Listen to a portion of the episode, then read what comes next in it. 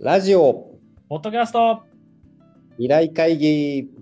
ろしくお願いします。どうも田中です。よボイシーの方です。よろしくお願いします。ろしくお願いします。回数を重ねてきましたね、いろいろ来ま。したね。油乗ってきたんじゃないですかいや、油、そうですね。今日ね、ちょっとね、あのー、小川さんに聞いてみたいのがあって、やりましょ ASMR っう。てあ出るた。はい。出た。出た。なんかあの、巷でちょっと聞くようになってきましたよね、ASMR みたいもうすごいっすよ、これは。もうアニメ声優の次を取るんじゃないですかな。あ、そんなに来てますかね。はい。なんかあのー、去年、あ、2019年の、うん。えー上半期 JCJK 融合語大賞の言葉部門で1位に入賞。 JC って何ですか女子中学生ですね。中学生か。ええなるほどな。の一部、1位。あの2019ですね、2019。はいはいはい、はい。で、えーで、ちょっと前ですけど、日経トレンディの2020ヒット予測でも8位にランクインしているうんってことで、ASMR みたいのが、あのまあ、一部の間ではあの、YouTube なんかでもね、そういうのが流行ってたりしますけどもあ、りますね。この我々音声コンテンツとしても、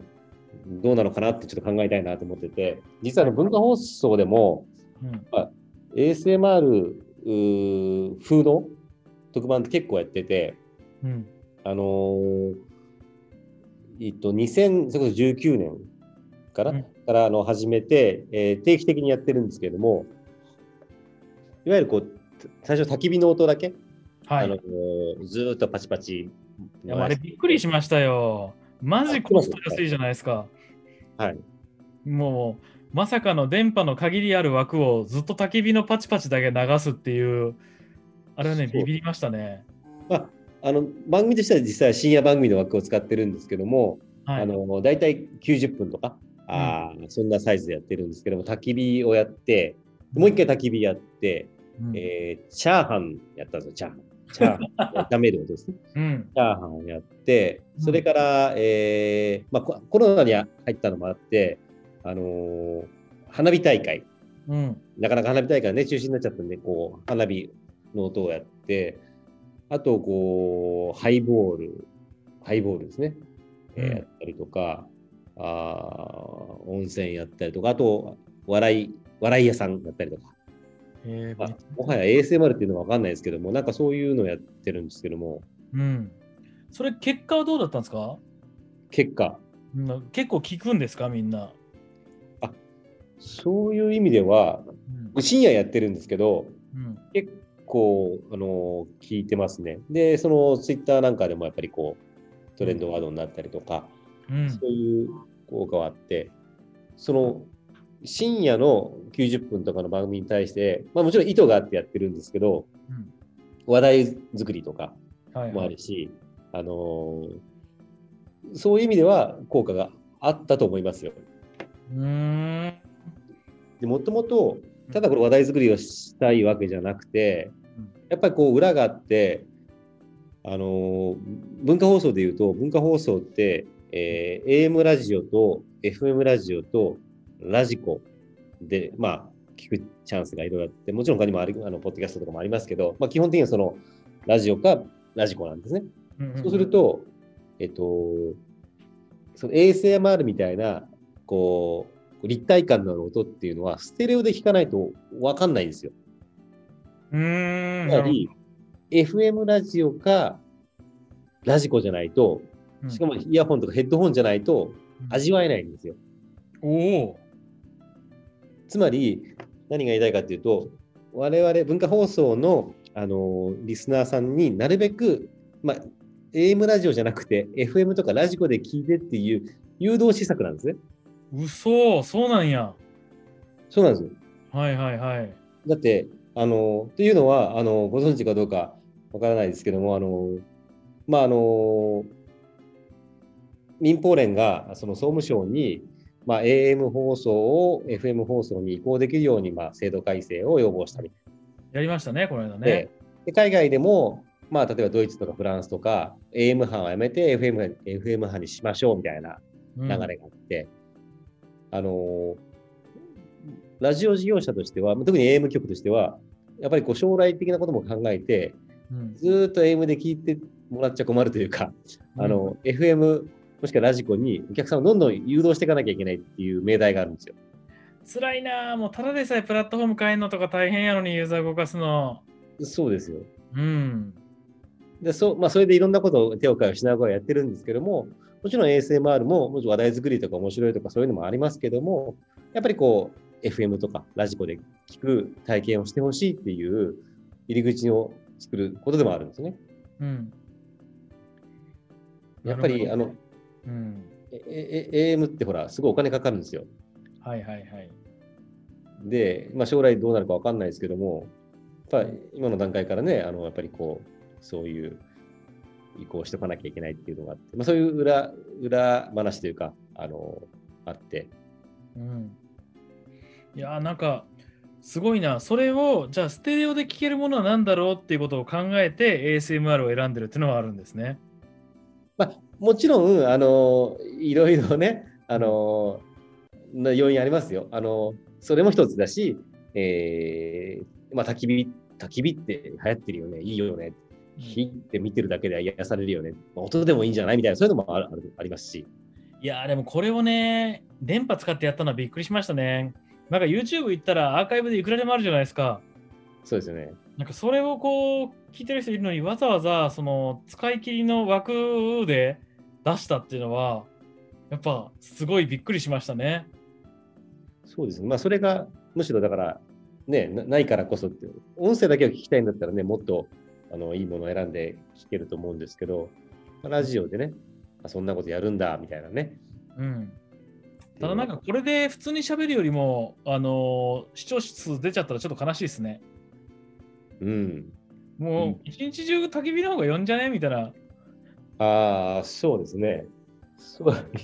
そういうのもありますよね。うん、なんか僕はそこ思いましたね。その番組作るなんかこうギャグでもう番組作るよりも焚き火流してたらもういけんじゃねとか言って出た数字みたいになったりとかすると、まあ、じょ実験としては結構やりやすいなと。うーん。うんまあ、結局何があってもその時間に聞いているという人と、はい。うん、なんか内容によって聞いてるのとの差が分かるなとか思って。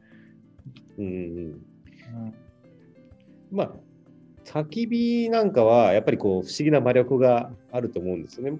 うん、うん、ありますね。もともとあのノルウェーのあの、う放送局であの暖炉の様子をあ生放送したとかそういうのをやってたんですよね。うん、でこう非常に受けてたみたいなのがあって、まあ、そういうところが焚き火っていうのがあったと思うんですけどもうん。いだからそでのも音声を味わうので、まあ、ASMR がまあいろいろこう流行ってるのもあってうんそういうアプローチっていうのは小川さんはどう思ってるのかなと思って。いやーもうね、これはすごい悩みますよね。そのなんか例えばアニメの声とかってやっぱ放送ではないじゃないですか。うんとしてそのアーカイブとして置いとくものなのか、そのなんかアニメがあるから声があるのかとかも悩んでたわけですけど、でその後のうん ASMR が来て、ある意味物音なわけですよね。うん物音を聞きたい人がこんだけ世の中にいるんだってのはマジでびっくりしました。で、うんもうあのポテトチップスをポリポリやってる音とかで、はいめちゃくちゃすごい再生数なんですよね。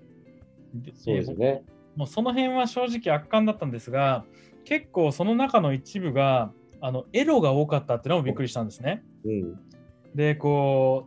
う、な耳元でちょっとエロチックにささやくとか、ななんか舐めた音をするとか、はいうん結構なってて、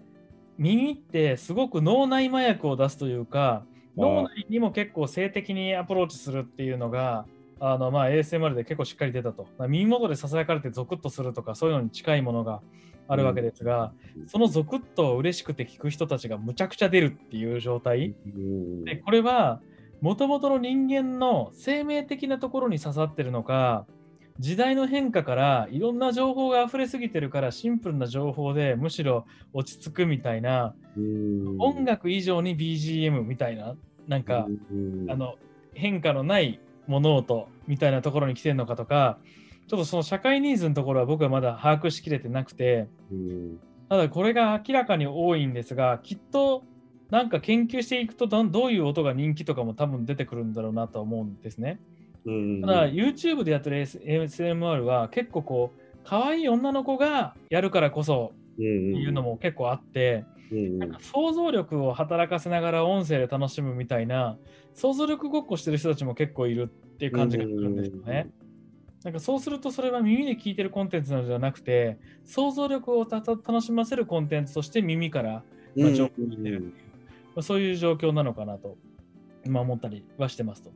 た、だ、あまりのこのマーケットの動き方に、